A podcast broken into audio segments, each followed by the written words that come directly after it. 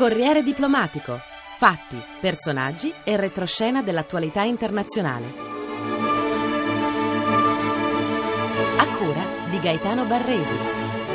Buongiorno da Carmela Giglio per questo nuovo appuntamento con Corriere Diplomatico che anche oggi sarà dedicato all'ondata di proteste che sta scotendo il Nord Africa e il Medio Oriente, facendo vacillare regimi su cui l'Occidente aveva puntato tutte le proprie carte per garantire la stabilità della regione, per costruire dopo l'11 settembre un baluardo contro il dilagare del fondamentalismo islamico, contro la minaccia del terrorismo qaedista. Gli sconvolgimenti di queste ultime settimane stanno ridisegnando cambiando la mappa del potere e degli equilibri internazionali. Preoccupano Israele, che teme un orizzonte più cupo. Costringono sulla difensiva gli Stati Uniti, posti di fronte al dilemma tra il cavalcare l'onda della protesta, favorendo il cambiamento, e la necessità di salvaguardare gli interessi della loro sicurezza nazionale. L'Iran, dove l'onda verde ha rialzato la testa dopo due anni di silenzio, è un protagonista che sta a guardare per ora, pronto a raccogliere i frutti di un eventuale declino dell'influenza americana nell'area.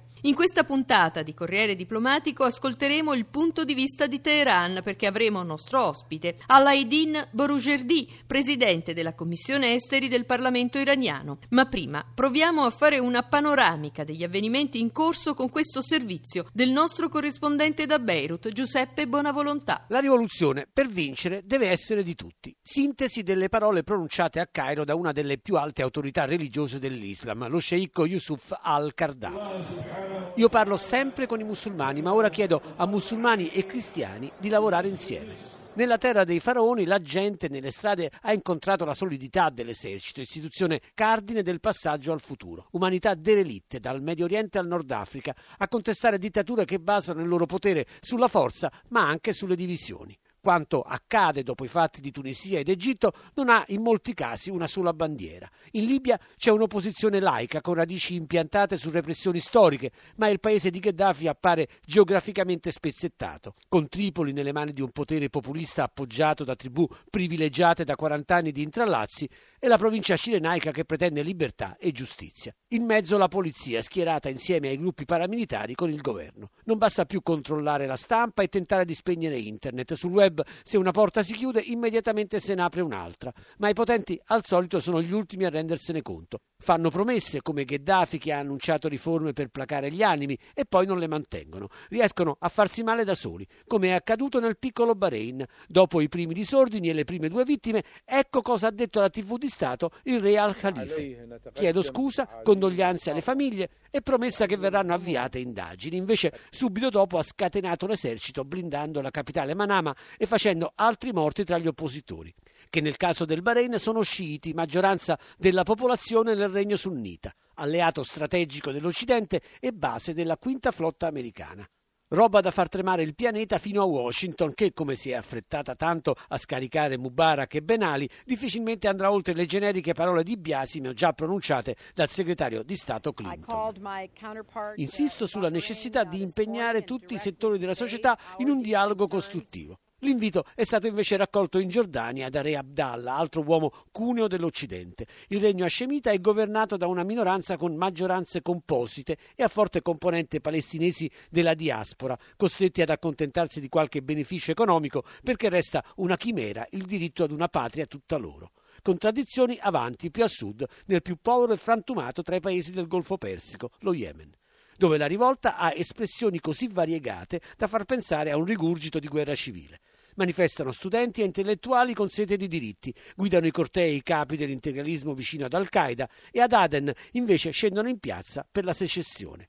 Il presidente Saleh ha gioco facile tra le diversità delle opposizioni. Gli sciiti del Medio Oriente, quelli del Kuwait come quelli del Qatar o dell'Arabia Saudita, guardano all'Iran come a un faro ma potrebbe essere proprio l'Iran l'anello debole della catena, senza appoggi all'estero, con le nuove generazioni da tempo in fermento per la violenza di un regime che soffoca senza mezzi termini le voci dissenzienti. Resta valido però il principio che la rivoluzione vince se è di tutti. Da Beirut la linea allo studio. Grazie a Giuseppe Bonavolontà. L'opposizione iraniana si prepara proprio oggi a tornare nelle piazze per protestare contro il regime. Da Alaidin Borujerdi, presidente della Commissione Esteri del Parlamento di Teheran, Sentiamo come le autorità della Repubblica Islamica guardano a questa ondata di rivolte che sta scuotendo il mondo arabo e musulmano. Anzitutto non si tratta di un fenomeno esploso di colpo, ha avuto una lunga gestazione provocata da diversi fattori. Uno degli elementi scatenanti è stato il rigetto di dittature che si sono imposte sotto le mentite spoglie di presidenze della Repubblica perenni. Abbiamo visto capi di Stato e di governo restare in carica per 30-40 anni. Poi hanno pesato la mancanza di attenzione verso le rivendicazioni delle popolazioni, il fortissimo disagio economico, l'appropriazione di beni pubblici da parte dei clan che governano questi paesi, l'umiliazione di intere popolazioni che sentono di non essere padrone del proprio destino, che hanno visto i loro governanti seguire sempre e soltanto i dettati delle grandi potenze. Ecco, tutto questo ha fatto sì che dopo l'accendersi della scintilla tunisina anche l'Egitto abbia preso fuoco e poi via via gli altri paesi. Certo esistono delle differenze, per esempio è diversa la situazione in Bahrain, dove la maggioranza dei cittadini non si sentono rappresentati all'interno delle istituzioni. Le loro rivendicazioni quindi sono diverse.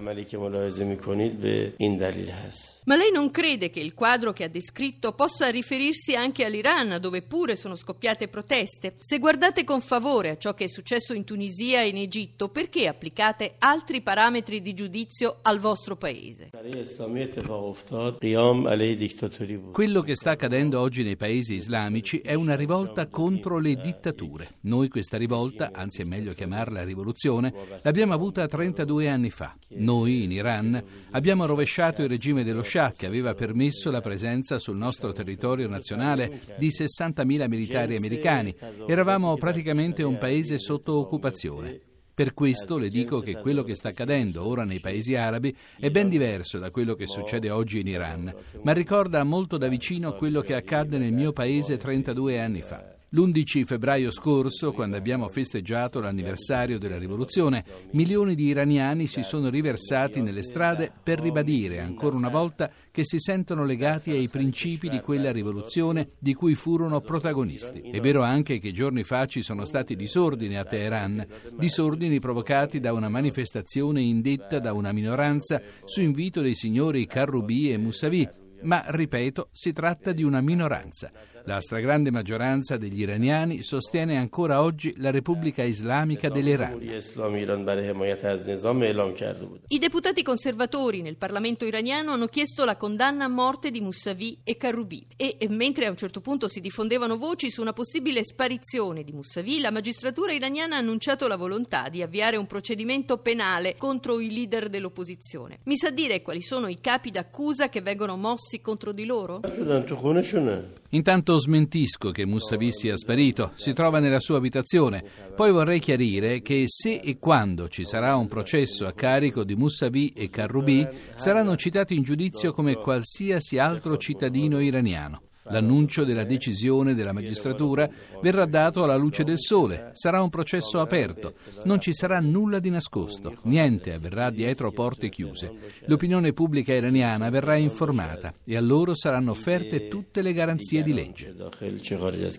Lei ha sottolineato come la crisi economica, l'aumento dei prezzi sia stato tra i fattori scatenanti della crisi in atto. Qual è la situazione in Iran dove la decisione di tagliare i sussidi ha fatto impennare il costo della vita e questo deve avere sicuramente pesato sulle proteste.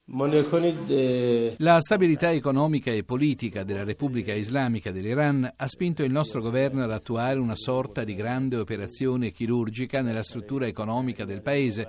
È stata un'azione di razionalizzazione. Per questo, benché la congiuntura internazionale sia difficile per tutti, nonostante le ripetute sanzioni contro di noi, è stato deciso di eliminare i sussidi statali che coprono tutti i settori della vita degli iraniani. Questo si tradurrà in una evoluzione del nostro sistema economico che al termine di un lungo processo quinquennale dovrebbe approdare ad una vera, autentica economia di mercato. Ovviamente questo provoca dei contraccolpi per le famiglie iraniane. Ecco perché per venire incontro alle esigenze delle famiglie si è cercato di creare degli ammortizzatori, per esempio fornendo aiuto alle fasce meno abbienti per far sì che una larghissima parte della popolazione iraniana non venga danneggiata in modo grave da questo cambiamento. زندگیشون مدیریت کنه Qui a Roma lei ha incontrato il ministro degli esteri Frattini e ha avuto colloqui con parlamentari italiani. Qual è al momento lo stato dei rapporti fra Italia e Iran? Quali i punti di intesa e quali quelli di disaccordo? Devo dire che stiamo cercando complessivamente di sviluppare i rapporti bilaterali in campo culturale ed economico L'Iran sta cercando di ampliare, rafforzare queste relazioni. Voglio ricordare che le società italiane hanno avuto sempre una consistente presenza nel mio paese e che questo continuerà, a meno che non siano i vostri governanti a frenare il contributo che gli imprenditori italiani potranno dare in futuro allo sviluppo iraniano. In questo caso lo spazio lasciato vuoto dalle imprese italiane sarà occupato da quelle di altre nazioni. C'è un dato di fatto. L'Italia, come paese membro dell'Unione Europea, a seguito delle pressioni americane, ha accettato di approvare un nuovo giro di vita alle sanzioni già sancite contro di noi dal Consiglio di sicurezza dell'ONU. Questa è una decisione che spetta all'Italia e non a noi.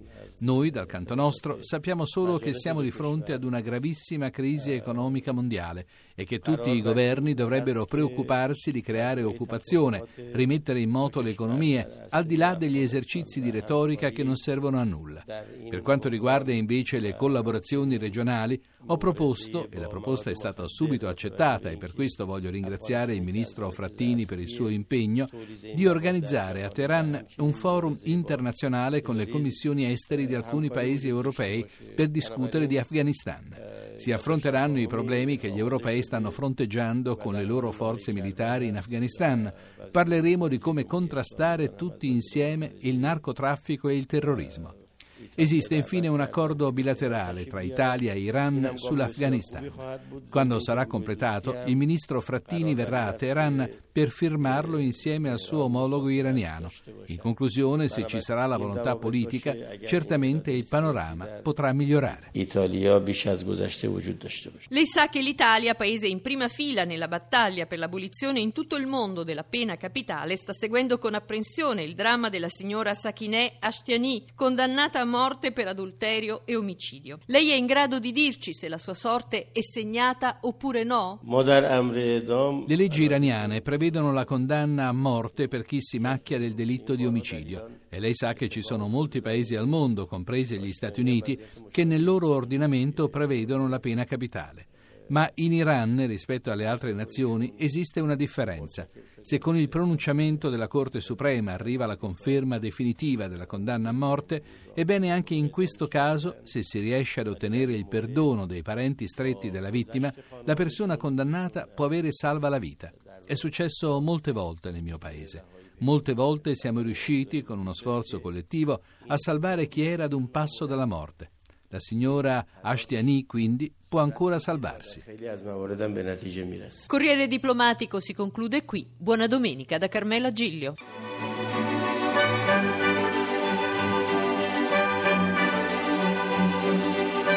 Corriere Diplomatico è online all'indirizzo www.corrierediplomatico.rai.it. Posta elettronica corriere diplomatico chiocciolarai.it.